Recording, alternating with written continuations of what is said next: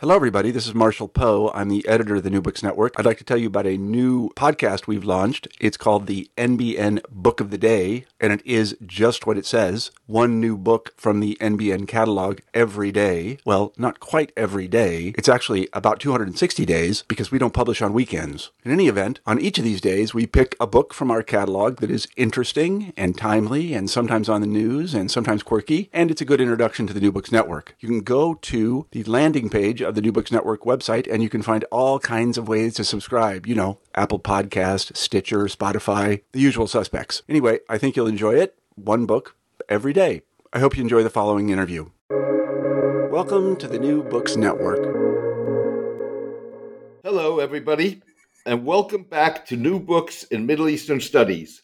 I'm James Dorsey, the host of the channel. Today, we'll be talking to Alan Chong about his latest edited volume, edited together with Quang Minh Pham Critical Reflections on China's Belt and Road Initiative. Alan, welcome to the show. Thank you. Alan, I wonder if we could start off with a bit of an intellectual biography of yourself and how you got to editing this or co editing this book. Well, it all started with uh, conversations with the late LHM Ling, better known as Lily Ling. Uh, she knew that I was getting into this uh, exotic interdisciplinary area called uh, Asian International Relations Thought, which again blends uh, very easily into the study of Asian political thought, uh, past, present, and future, and so on. Um, so it came out of that, and it started on the sidelines of uh, the International Studies Association annual convention. Uh, roughly in 2014, I can't remember exactly uh, where that w- where that was held, uh, but certainly we we had a, a very good lunch uh, to ease into this future pipeline of projects. And uh, this was actually the second collaboration with her before she passed away, sadly, in 20 late 2018. Um, it, it, it came out partly of her interest in trying to understand how uh, Xi Jinping's uh, Belt and Road Initiative was actually uh, a very fortuitous art, uh, turn of events, let's put it that way, uh, in which uh, Asians were now encouraged to talk to one another across political, social, economic, cultural barriers. And in this sense, the Belt and Road Initiative could go a lot further than what uh, during the Cold War one might call, you know, the non-aligned movement, or you know, in the 1990s there was this popularity with uh, the so-called South-South dialogue. You know, so the Belt and Road Initiative actually goes a lot further than that in terms of uh, its uh, economic, social, political, uh, and intellectual momentum. So this is how it, it got started. And uh, Lily wanted to um, push several projects out by getting funding, grants, and so on from any available quarter. So I, on my part, managed to get the uh, Jeju Forum uh, on Peace and Prosperity, the one based in the famous tourist island of Jeju in South Korea, um, to fund the first uh, workshop of sorts. Well, we couldn't call it a workshop because that forum uh, you know, wants something oriented towards Asian perspectives on peace and you know prosperity, economic growth, and so on. So we we spun that first uh, session into something titled "Revisiting the Ancient Silk Roads." You know, uh, an alternative to neoliberal globalization. Uh, coming from the United States, you know, understandably, Lily was uh, very much on the attack against neoliberal globalization. So, uh, you know, that's how the first project turned out in Jeju. And we managed to spin it into a journal special issue in the Asian Journal of Comparative Politics. Uh, so that was successfully published before she passed away. In the meantime, she had published several pieces on her own about how China's rise needed to be analyzed in terms of the yin and the yang of Taoism, uh, blended with Confucianism, and so on.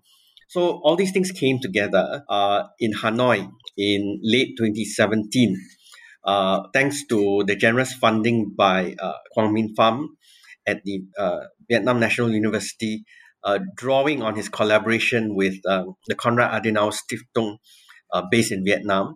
We managed to get the funds to fly a number of, from Vietnam's perspective, that is, foreign speakers in, uh, myself included. And Lily was so thrilled because it was, I think, her first time in Vietnam, if I recall correctly. Uh, you know, and, and she landed, I remember, um, around about uh, half an hour before midnight. And uh, we had a very unusual uh, late night supper session. Of course, I, I had a good dinner before that, the official dinner, which she missed because of the strange, you know, uh, poor coincidence of uh, flight timings from the United States. So she flew all the way, you know, roughly, I think, 15 to 16 hours from New York, uh, you know, across the United States, across the Pacific, uh, transited in Hong Kong and, and ended up in Hanoi. So any, anyway, she was still um, very alert and, and you know, uh, very talkative at that late hour. So we, we chatted about this project and several others uh, way into the wee small hours of the morning. So you can imagine the next morning, everybody showed up just in time for the proceedings of the workshop. So anyway, uh, she was going on and on about how uh, we needed to take control of this intellectual narrative away from the usual China threat thesis and in many ways also away from Chinese authoritarianism and definitely away from the American rhetoric uh, I should correct myself, that mainstream American rhetoric of neoliberal globalization as a lens through which to view the Belt and Road Initiative. Because if you look at it, uh, Chinese expectations and you know flexibility in negotiating these deals uh, do not um, what do you call fit uh, the IMF World Bank orthodoxy in any case. Um, now coming down to the book, um, I've had actually along with uh, Quang Minh Pham quite a bit of difficulty uh, trying to uh, render it as academic as possible, uh, in the sense that many of the papers initially submitted to that workshop in Hanoi were policy critiques. Um, you know, they, they, they had some kind of general research question, you know, driving these papers, but they were meant to uh, be reading for uh, time pressed uh, policymakers. So you know, uh, that was a bit of a challenge trying to transform these so-called bullet point type policy think pieces into uh, workable paragraphs that had something that resembled the elegance of a fully thought out chapter.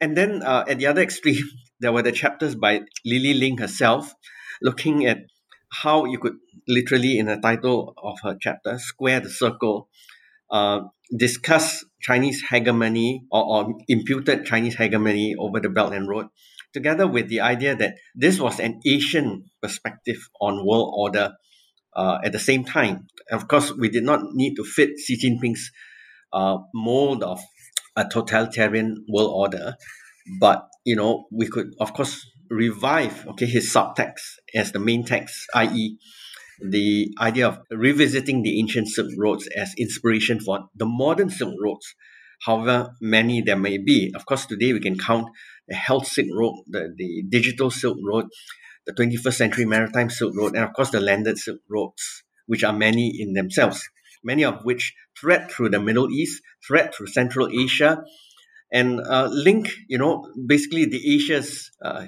in plural here, that is, uh, that have never been so-called uh, deeply intertwined with one another since the end of colonialism uh, and, and so on. So the, the chapters in the book, uh, if I can just quickly, you know, mention in passing, just to keep uh, you, the reader and listener, interested, um, you know, cover a wide gamut of perspectives. Uh, again, all adhering to the idea of critical readings. Uh, first of all, uh, the first two chapters, uh, basically Lily Ling and myself, sought to imagine the Silk Roads through philosophy and history. We drew a lot of inspiration from Buddhism, uh, Pan-Asianism, the, the writings of ancient travelers, or some of whom were Buddhists, some were uh, very uh, worldly Islamic thinkers. Then and then there was Marco Polo himself, all right, who was uh, Catholic, but you know, a very open-minded Catholic who, who didn't pass judgment when he reached uh, Kublai Khan's court uh, in China. Okay, which was fascinating. And you think about Sino-US tensions today, you know, how different that is. Okay, back then people were open-minded. We didn't pass judgments just like that. Uh, we also looked at critical geographies of the road, And uh, in this sense, we have tried very hard to suggest that there's so much more to critical geographies through studying the Belt and Road than meets the eye. Uh, you know, my Vietnamese co-authors, uh, Quang Minh Pham, and um, his collaborator, uh, you know, suggested that we needed to think of this revived Silk Roads uh, as um, a way of understanding dilemm- dilemmatic geography, meaning there are dilemmas to it. All right, and then uh, we have this Vietnamese historian Trinh Van Dinh who talked about uh, the need to understand infrastructure frenzy or infrastructure fetishism in terms of Chinese empire building in the 21st century uh, and, and so forth. Um, and of course, there's the railroad chapter by Wu Xiangsu, who pays attention to the fact that uh, this can be seen as empire building through the medium of railroads, or it can be seen as a new phase of globalization, uh, you know, interior globalization or landed globalization, if you will, where railroads are connecting countries uh, within the multiple Asias that, that, you know, we know exist out there, but who have not been as closely integrated as one would have liked. And the original Silk Road did represent a kind of um, plasticine cosmopolitanism that uh, few people have fully appreciated. And the railroad could actually bring uh, so much of the Middle East and East Asia, South Asia, Southeast Asia so much closer uh, than ever uh, before. And of course, there was long ago the Maritime Silk Roads. Uh, that is going to be strengthened immeasurably with the BRI. The critical political economy section is somewhat more conventional in its criticism, in the sense that they look closely at um, how Chinese investments have fit the new colonial pattern or not. So there's that. And of course, being uh, located in Vietnam, this workshop had to produce a number of critical national perspectives. So, for instance, uh, one of the Vietnamese authors uh, was very interestingly engaged in deeply reading trends in American officialdom, where she suggested they were, you know, involved in this, or rather, they were wrapping themselves in this deep contradiction of, um, you know, saying that they want in on the business angle of the BRI, but on the other hand, you know, uh, the official rhetoric is that China is a threat, a rising threat, as a great power. So we'll have little to do it to, to do with the BRI as far as possible. So there are all these going on, and uh, you know, I, I'll leave the conclusion uh, you know, for you to enjoy the suspense of reading it, uh, where I do touch on empire, the notion of empire in relation to China. I do touch on the new developmentalism. And I think also that the whole idea of the BRI intellectually challenges us to think about uh, connecting within Asia, a theme which I've been saying, you know, throughout this podcast. Thank you. Thank you. Um, that introduction is indeed very helpful.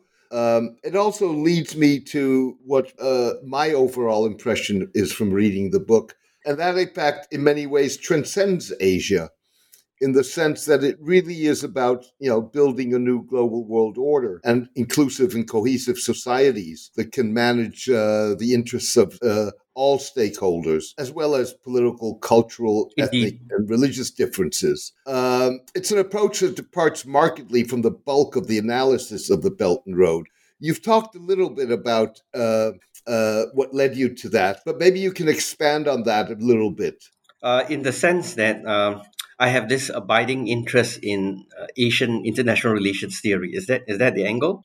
That, that... Whichever angle, what I what I'm trying to suggest is that obviously your interest in Asian international relations theory is was your entry point, but I'm suggesting that this goes far beyond that. That it's much more, in a sense, universal or global. Okay, thank you for for that uh, particular comment. I I I I'm actually quite thrilled to hear this because I had not thought that this book would have this um, you know possibility of transcendence all right um, my primary interest okay which is anchored to my rather lengthy chapter looking at silk road cosmopolitanism via what i call uh, mercantile harmony was just that you know i wasn't thinking about the so at the point of inception of the political economy angles critical geography elements and so on uh, but then, you know, it, it came down to someone having to spearhead this project because uh, one of Lily's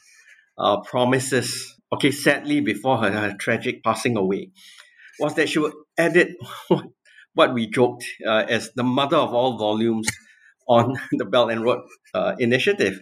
But sadly, she passed away. So, you know, I hope that this would not be the end of this network that she set up, you see.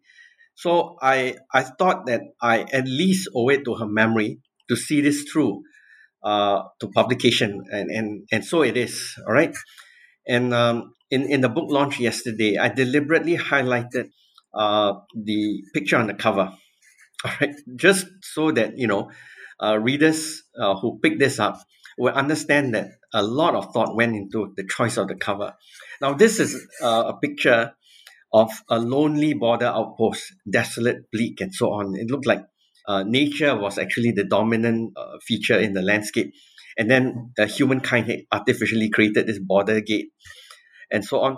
But this is exactly so uh, emblematic of uh, the entire Belt and Road project. It, it is, in a way, tabula rasa uh, for building new connections between the many Asias that you know don't come to our normal consciousness of world affairs. I want to just stay on this theme for a little while and, and push you a little bit, if I if I may, in the sense is that implicitly, I think, in, in some parts, even explicitly in the book, you're talking about uh, uh, the Belt and Road inter-Asia connections as basically being a mechanism to create a, a, more equal, more inclusive world. And it strikes me that that may be a hard sell in a polarized world in which prejudice and bias and policies that flow from it have gained new legitimacy and become mainstream. Yeah, that that is a helpful provocation.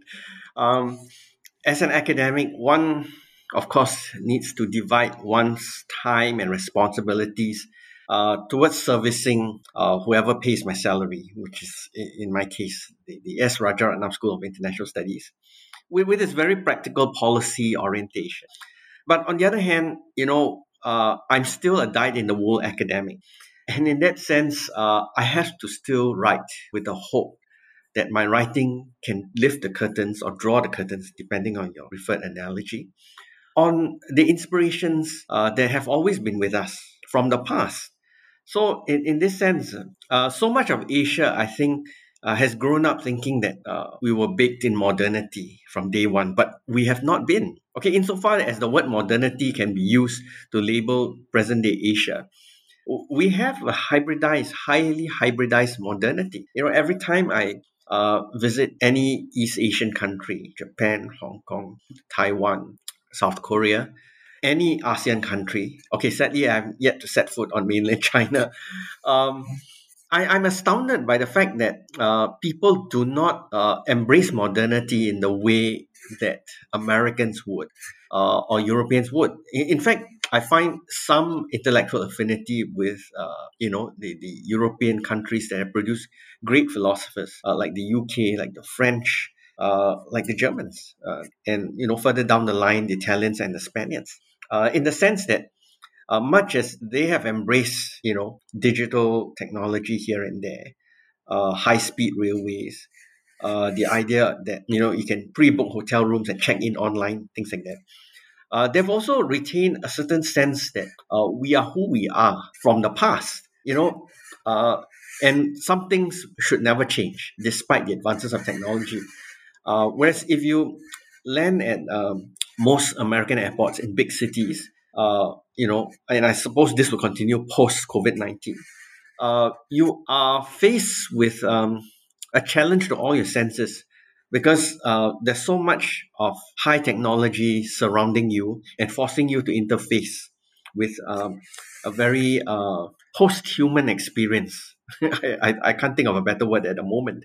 You know, uh, you think about your automatic uh, passport scanner, your your um, flight ticket reader. You know that that's so uh, inhuman.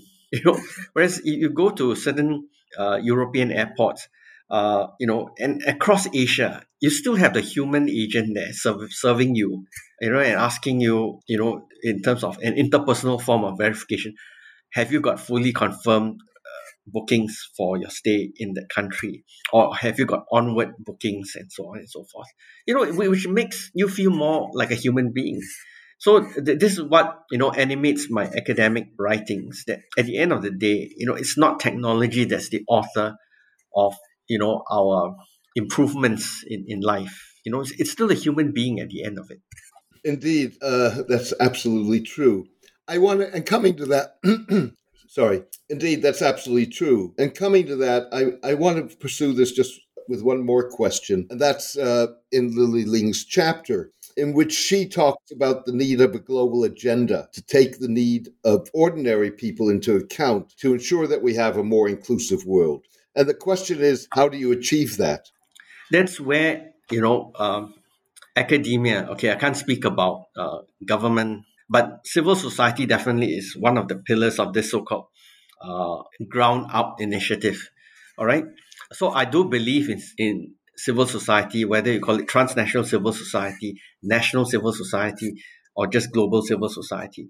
Uh, and I think academia is part and parcel of this movement, all right, to uh, try to wrest control of the narrative of the 21st century from governments, uh, governments that uh, often are, you know, flat-footed, you know, ham-fisted, and so on.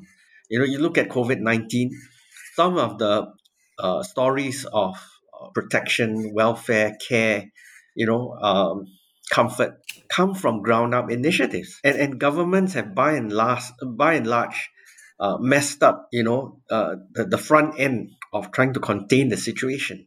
Uh, so this is roughly where, you know, I stand as an academic. Uh, I believe that my writing will make a difference.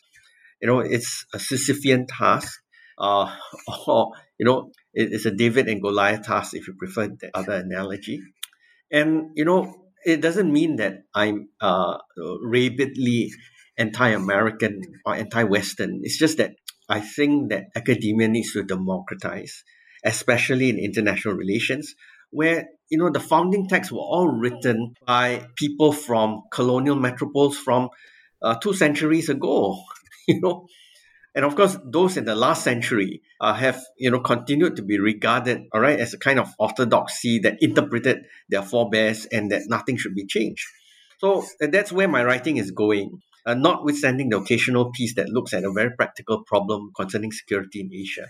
But by and large, I think in the long term, you know, I will be writing about how we need to revalue uh, Asia's intellectual heritage, uh, including those of its first generation nationalists related to this, um, you uh, draw a contrast, a stark contrast between the ancient and the current Silk Road. Can you expand and describe that contrast? Uh, certainly. Uh, the ancient Silk Roads were low on technology, all right? Uh, if you pick up Marco Polo, uh, Faxian, uh, Ibn Battuta, you realize that there was constant danger at every step uh, of the way from nature all right. Uh, and because all of humanity, anyone you encounter on the road, uh, could potentially be your friend because they have lived there. They know how to deal with these elements, attacks by wild animals, even the, the, the shift of uh, the ground because of the wind direction, and so on and so forth. Um, so uh, that that I think was very different from today, where you assume that technology will make sure that your journey on the modern Silk Road is just smooth. Uh, you don't think because technology acts as this cocoon of security for you. So maybe you know, in that sense, uh, operating in a low tech environment makes you more aware of your common humanity with the people, the fellow traveler, uh, between inverted commas, that you encounter along the Silk Roads. You know, um, excuse me. Whereas the, the modern assumes that technology will do all that. Um, but even then, um, modern technology does not diminish completely obstacles arising from culture. Excuse me, my throat's a bit dry. Um, yeah, obstacles arising from culture. And uh, there's so much cultural proliferation and variety along the modern Silk Roads that have predated the arrival of modern ways of government, modern technology, the Westphalian state, and so on. Um, I haven't been to, to Central Asia myself, but you know, having made a few friends who are academics uh, displaced from Central Asia, and, and much of it was, by the way, the former Cold War territories of the Soviet Union, the erstwhile Soviet Union. You, know, you realize that there's so much humanity, Asian humanity, that uh, you, you find in common, all right, uh, with with uh, people from Central Asia. They actually shared this Confucian heritage from what is today, you know, the People's Republic of China. And the irony is, the People's Republic of China, I think, is treading very carefully, politically, uh, you know, doctoring parts of their Confucian Taoist legacy just so that it doesn't upset the legitimacy of the Chinese Communist Party.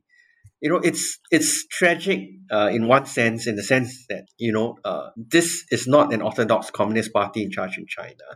You know, they should uh, you know openly embrace the fact that they are the successors to this very rich 2000 plus year uh, years worth of heritage uh, instead you know they're fighting this cultural war against things that might undermine communist party rule which is uh, i think against the current of history whereas if you go back to you know these kinds of roots you can actually find common frequency in building confidence with your neighbors, not just with Mongolia, it's also with uh, the two Koreas, with Japan. You know, so this Sino-Japanese antagonism that you know has, has fueled so many careers in mainstream academia. It's just a product of both states trying to be too modern for their own good. Because if you look at the past, nobody drew tight Westphalian type boundaries. And the ancient Silk Roads revealed that travelers just filtered themselves east and west, you know, and stopped wherever people showed them hospitality. Nobody said this was, uh, you know, absolutely the border of this kingdom. Therefore, if you don't have a proper passport, you're thrown out. No, it wasn't like that. And um, I don't know if uh, your, your listeners, readers, have time to actually read Marco Polo's The Travels. Now, that is not a tourist book, you know, as some people might have it. Uh, it is actually um, a running political commentary of how uh, someone from the former Roman Empire, because Marco Polo lived in, in that period, the, that medieval period, that still look back at the glory of the Roman Empire. You know, he traveled to the court of Kublai Khan, and the picture he painted was not that of a murderous, you know, steppe bound, step as an S T E P P E, bound, uh, you know, uh, can- cannibalistic horde. It, it was far from it. In fact, Kublai Khan was uh, depicted, I think, very sympathetically, and I, I've done the research. It does check out with you know other historians' accounts of Kublai Khan. You know that he was uh, harsh in some ways, but he was also just, and he had uh, you know demonstrated uh, you know that he could behave in the tradition of the best of Confucianism and Taoism and so on. Um, you know, in some ways, I think, and this harks into what you you just uh, just said. In some ways, you know, your analysis suggests that the contrast between the ancient Silk Road and the current Chinese Belt and Road effort. I'm I'm sorry. In some ways, and this harks back into what you were just explaining. Uh, it strikes me that the contrast between the ancient Silk Road and the current Chinese efforts makes dubbing the Belt and Road as a new Silk Road. Ooh, sorry about that, Alan. The, the air is dry today. yeah, let me uh, uh, yeah. let me try let me try this again. Uh, harking it uh, onto what you just explained, it strikes me that uh, in some ways the contrast that you were uh, describing between the uh, ancient Silk Road and the current Chinese efforts makes dubbing the Belt and Road as the new Silk Road a misnomer because the new Silk Road, in many ways, was everything that the antique road was not. Yes. Yes, uh, in, in a sense, uh, I, I perhaps have not been very precise in uh, drawing a line between the new Silk Roads and, and the old Silk Roads. Uh, but, you know, uh, I leave that perhaps to critics of my book or people who would produce books on the Belt and Road Initiative after me and, and Quang Minh Pham. Um, you know, we, we've used these terms very loosely throughout the book, uh, in part because we wanted to accommodate the diversity out there. And uh, what's interesting about uh, the Vietnamese perspectives, uh, because I, I suspect uh, some of your listeners and readers might, uh, you know, approach the Vietnamese contributions as somewhat too closely tied to an authoritarian government. But uh, I urge them to look beyond it because uh, that sort of situated perspective also provides a learning point uh, in the sense that they do see, uh, you know, the need to connect the past to the present, and in some ways also through the critical readings of China's intentions, uh, are attempting to encourage China to reconnect with uh, its early spurt of idealism under the first phase of Mao Zedong's rule. All right, uh, Mao Zedong, of course, is remembered for being the between the commas winner of the Chinese Civil War that followed immediately after Japan's defeat in the Pacific War. All right, uh, but you, you see, Mao wanted to speak from the new China that he founded, called the People's Republic, uh, to the rest of the then third world. All right, uh, as uh, an experiment in possibility. Okay, I, am using this phrase loosely in the sense that uh, he was simultaneously addressing, okay, in his many speeches, both his domestic audience as well as fellow so-called decolonized territories. Uh, that look, you know, we are now turning a page in world history because we need to make the post-colonial state work, all right, for its people and for keeping the, the flame of liberation, right, from all forms of colonialism, neo-imperialism, neo-colonialism, etc., uh, you know, alive. And, and this is how history should go forward. That we need to democratize the world order away from the idea of Western empire. Uh, so the Vietnamese chapters, I think, were speaking to that first phase of Mao Zedong's uh, idealism, even if they didn't spell it out that way.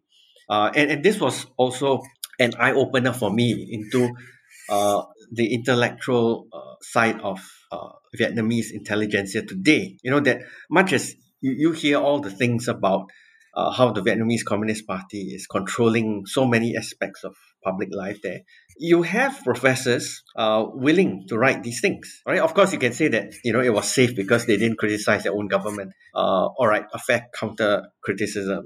But then that was not the point. We were talking about the Belt and Road uh, initiated by China. Um, and I, I think most of the Vietnamese chapters have also been fair uh, to the Chinese in the sense that uh, they did suggest that the world needs to take a more objective view of what uh, the Chinese can bring to the table through the development, uh, you know, mode of the Belt and Road Initiative. Uh, and yet, many of the issues that you describe, uh, with which travelers like Faxian, Marco Polo, Ibn Battuta were grappling, are issues that we are ta- attempting to tackle today. Parameters of human interaction, virtue, diversity, governance, materialism, and the role of religion. So, in many ways, what we're talking about really is the same issues in ancient times that we're talking about today. Yes, uh, in, indeed. And I, I can't understand why, uh, you know, not many uh, academics associated with the mainstream international relations schools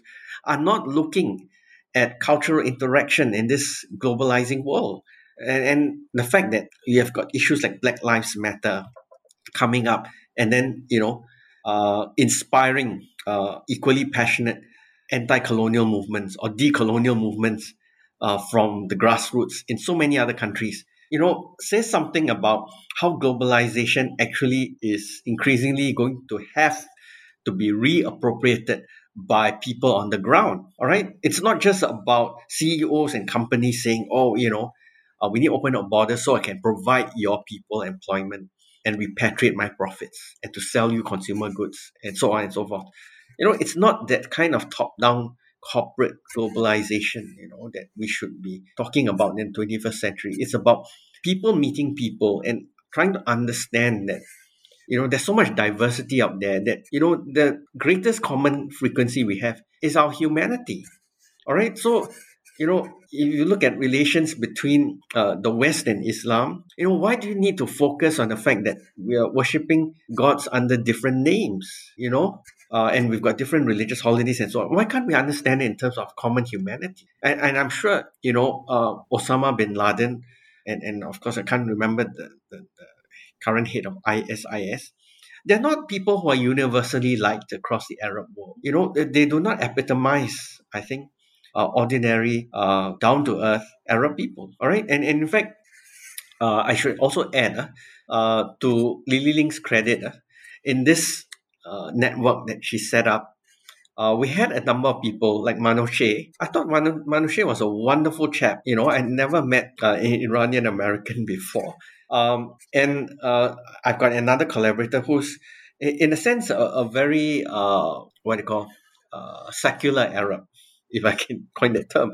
Uh, he grew up, okay, still being able to read fluently and speaking fluently in, in Arabic. But he spent all his time, you know, all around the world in Canada, in France, uh, in parts of Europe, and so on. And of course, he spent a good part of the early phase of his assistant professorship uh, in Qatar.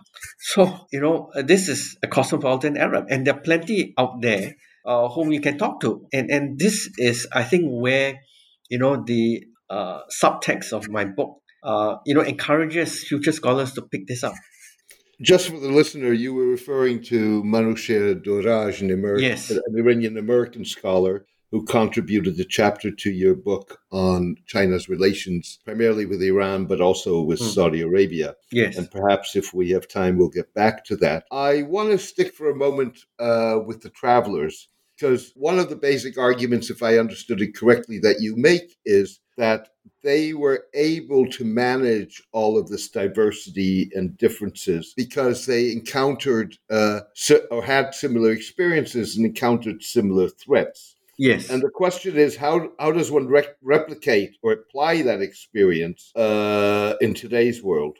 Okay, first of all, the, the, the idea of human security is there. You know, every human being has a right to feel secure, not just, you know, by having a roof over their heads and enough to eat and so on, but also in terms of cultural security. Uh, I, I know the, the academic research out there is not sufficiently up to speed on this, but cultural security is important you know, uh, when people cross borders, they should not feel that their culture is being despised by the host automatically. And and you know, I can say that some of this happens even in cosmopolitan Singapore, where you know uh, migrant workers are sometimes looked down upon. All right, uh, by ordinary Singaporeans on public transport and so on. Uh, and and I think you know th- this fear has partially diminished in the wake of uh, you know the, the shared suffering right between the migrant workers and Singaporeans during the current pandemic, and and you realize that there are lots of well-meaning Singaporeans who are willing to step up to say, look, you know, if you are infected and you suffer from COVID nineteen, which is an extreme form of flu, you know, we we will help you, all right, and and I think you know, it's this spirit of understanding that our common humanity that should be out there you know? And, and of course i can't say that you know uh, I, I was that idealistic consistently all my life you know? But uh, academia i think through the training of the mind through philosophy history and so on um, you know does open up your human boundaries as well in, in many ways.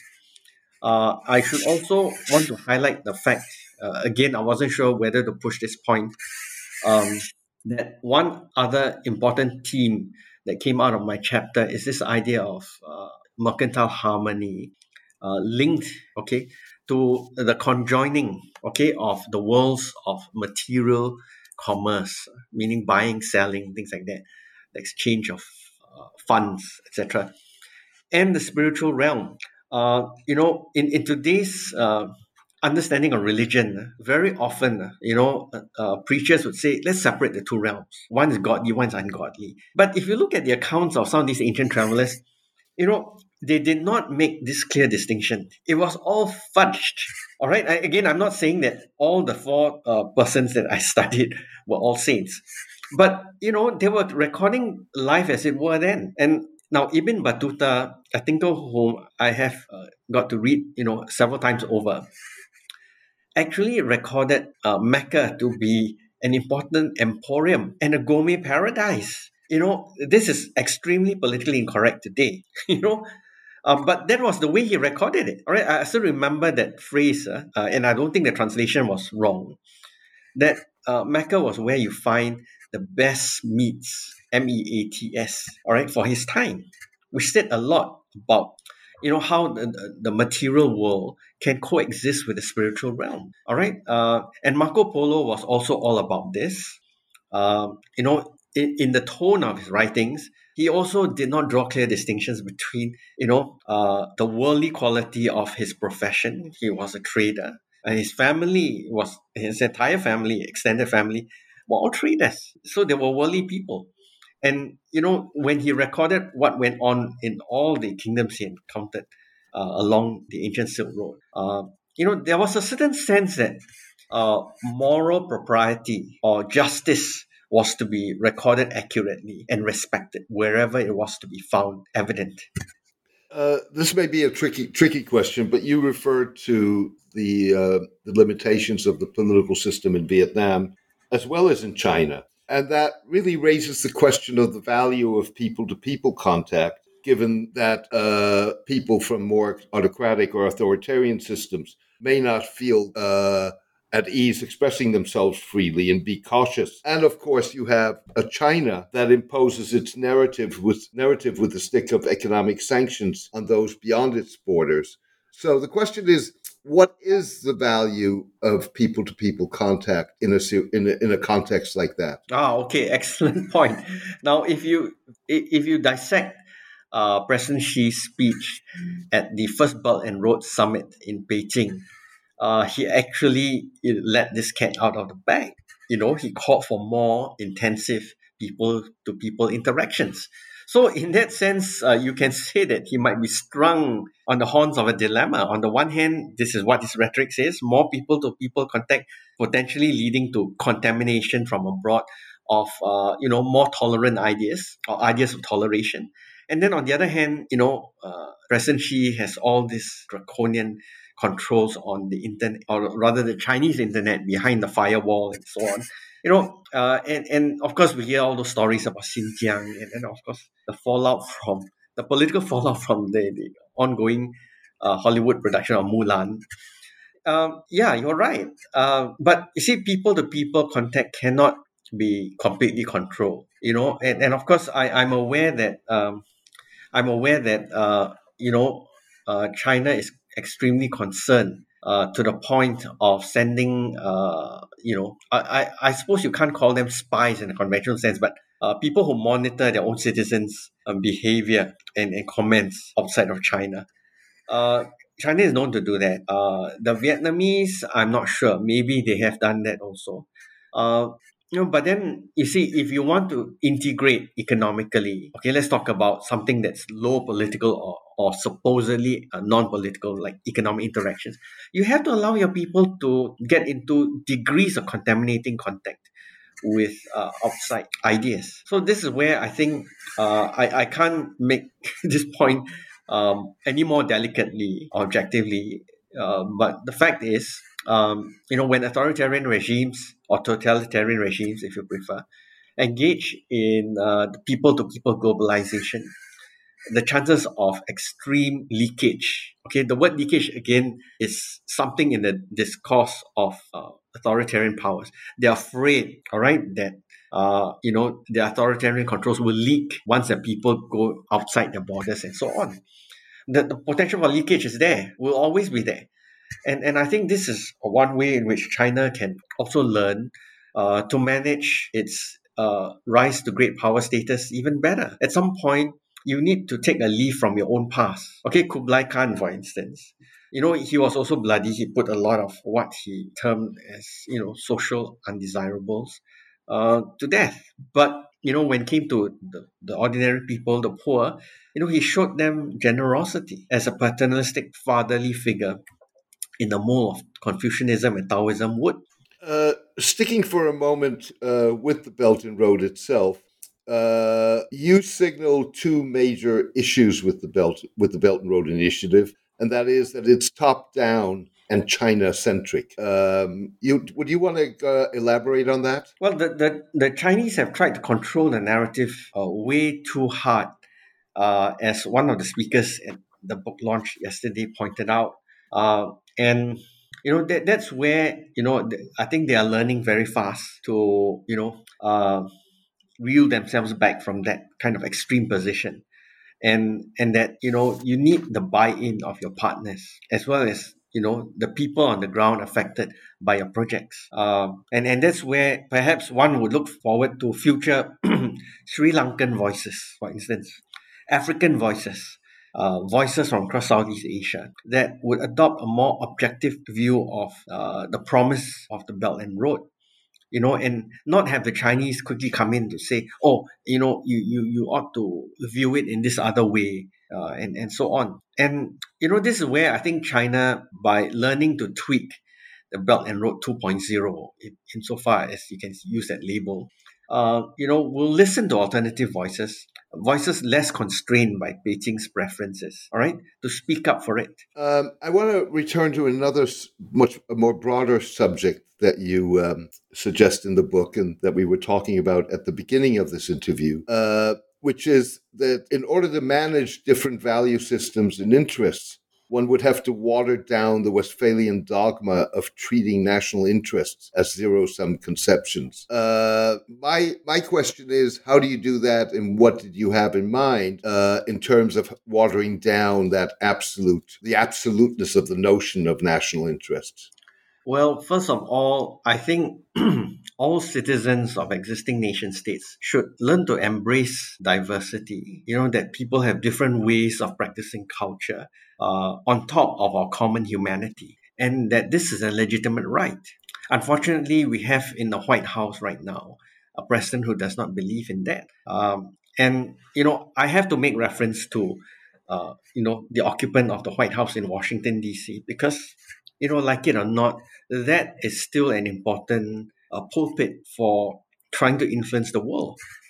Uh, and of course, Beijing can be the alternative pulpit, but uh, President Xi and his colleagues in power, I think, need to understand that uh, the Belt and Road uh, can achieve its full potential only if uh, some degree of diversity is allowed to flourish, all right, against the official preference.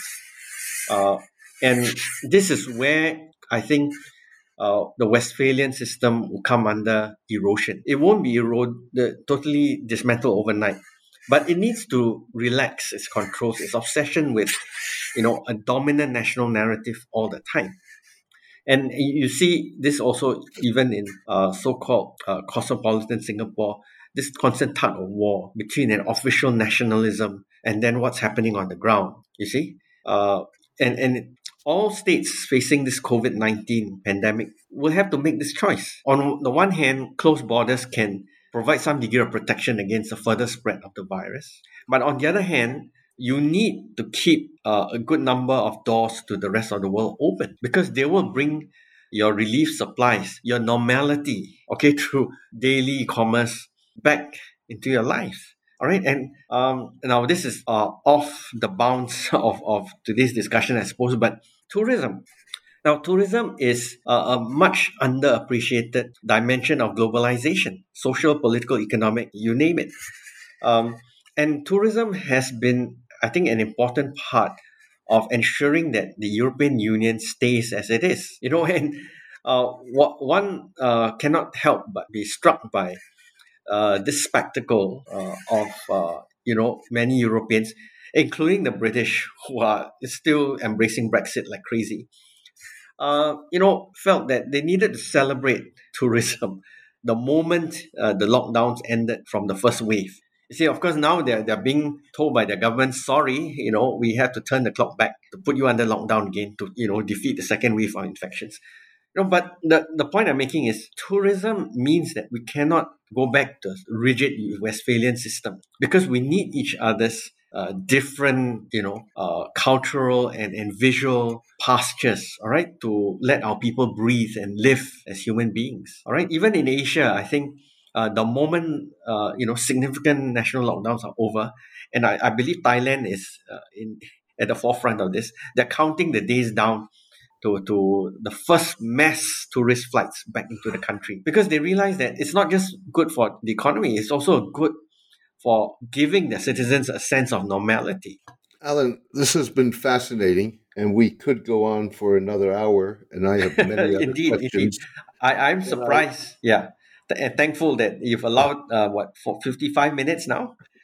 Indeed, and I see I, that's exactly it. I see the uh, clock ticking. But before I let you go, uh, I want to ask you what your plans are after this book. You've referred a couple of times to this being part of a larger project, there being a pipeline. Uh, maybe you could elaborate a little bit on where you go from here. Well, um, Lily Ling's passing left a huge hole in this pipeline, which uh, a few of us, I think, are still talking about filling. You see, uh, the, the problem is that um, many of us in this network are, are not yet fully tenured professors. You see, so we have to pay attention to our own publication records and other admin duties. So, uh, professionally, I think you know we are at a turning point where you need someone to stand up to say, you know, let me put together, put the team back together to edit the next big book on the Belt and Road. Uh, clearly, this volume that I've just launched yesterday uh, is a drop in the ocean. Okay, I have to be modest about my efforts. Uh, it could have gone into so many other directions, uh, but you know, the constraints of time, uh, you know, and and my responsibilities to the people who put together the original Hanoi workshop or conference you know, uh, needed to take precedence. Uh, I would have liked more chapters on the philosophical angle, on the sociological angle, for instance. Uh, you know, but the, the the essence of time pressures dictated otherwise. right? So uh, that I think will be in the offing. And in the meantime, I'm also working on a, a much delayed manuscript on uh, international communication as an angle of international relations. Uh, so this this book has been on the back burner during the lockdown here in Singapore. Uh, I couldn't get any writing done because there was so much admin that was just going on online. Uh, so I hope to return to it in a month or two on top of my responsibilities here at the Center for Multilateralism Studies. That that sounds like a fascinating project. If Perhaps we had, can have another interview like this after. Absolutely, absolutely if you didn't have the constraints, what would be what would the next big book on the Belt and Road be? Okay, we need to, I think, go past uh, all the themes that were discussed at the launch yesterday. You know about uh, debt trap diplomacy, dependency, differences between aid models.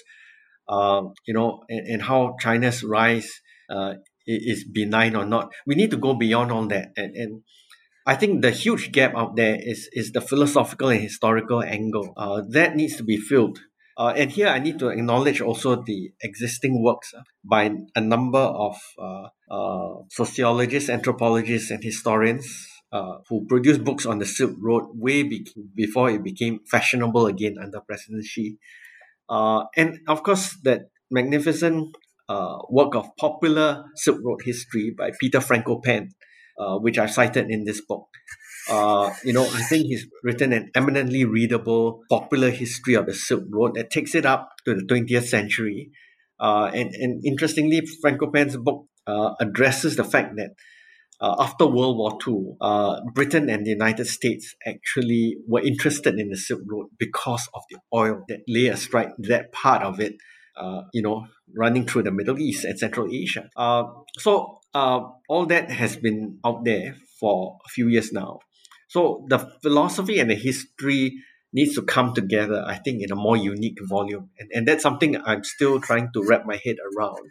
Uh, but I also need to think about who in Lily's original network can help deliver on that. Because the same people who delivered for this book are probably not going to be interested in this next volume that I'm trying to imagine. Alan, it's uh, been fascinating to discuss a book that I think really brings originality to uh, the literature on the Belt and Road and also highlights uh, dimensions and perspectives that have either not been recognized or have been uh, underrated until now. Uh, I want to thank you for being on the show today. I really enjoyed it and wish you all the best. Thank you very much. It's my pleasure too.